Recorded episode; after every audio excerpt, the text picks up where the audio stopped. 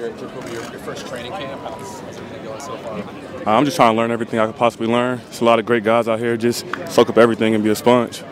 Mm-hmm. You hear a lot of players say be a sponge. How hard is it to take in all that information, process it, and then make sure that you kind of move it to the next step? Uh, it's definitely hard, but that's why I kind of chose to sign here. I wanted the challenge. I wanted to embrace it and just see if you can make it here. I feel like you can make it anywhere. So I'm just trying to soak it up every day.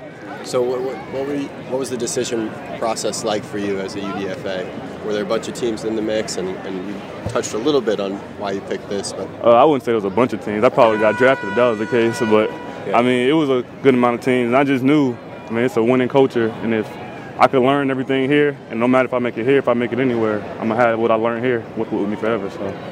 And what, what have you learned here, just in the early stages, maybe from from um, Tom in particular? Oh, you just got to earn everything. Everything is worked for, nothing's given. And then it's a lot of great guys out here. So if you don't catch up fast, and I mean fast, then you will get left behind. So. What what kind of things are you finding you need to learn quickly? Is it big picture? Is it little picture? Is it everything?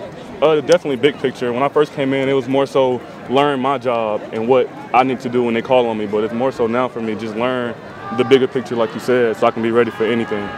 Are you having are you having success reading defenses at sort of the same speed that, that the coaches want you to? Oh, definitely. All you got to do is pay attention to what the coaches tell you. They kind of give you the playbook and show you how to read it out. So, I mean, if you just listen and pay attention, it'll be easy for you.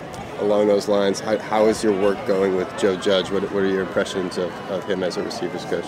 I like him a lot. He's gonna stay on me, and I appreciate that. You know, I never nothing's ever perfect, and he makes sure I know it, and I'm always trying to learn everything I can.